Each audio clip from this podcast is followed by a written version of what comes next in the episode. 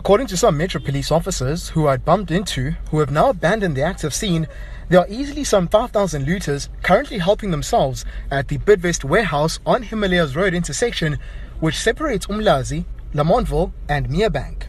As I walked inside, I was continuously being pushed back by a sea of tinned fish food, but managed to swim against the current and entered into the premises. Inside, there were other items at storage, such as barrels of paint and other liquids, but there was almost not a single looter rushing to grab the paint, painting a clear picture that looters are now prioritizing having food in their stomachs. I also had a chance to talk to a few of them who responded sarcastically that paint cannot feed them.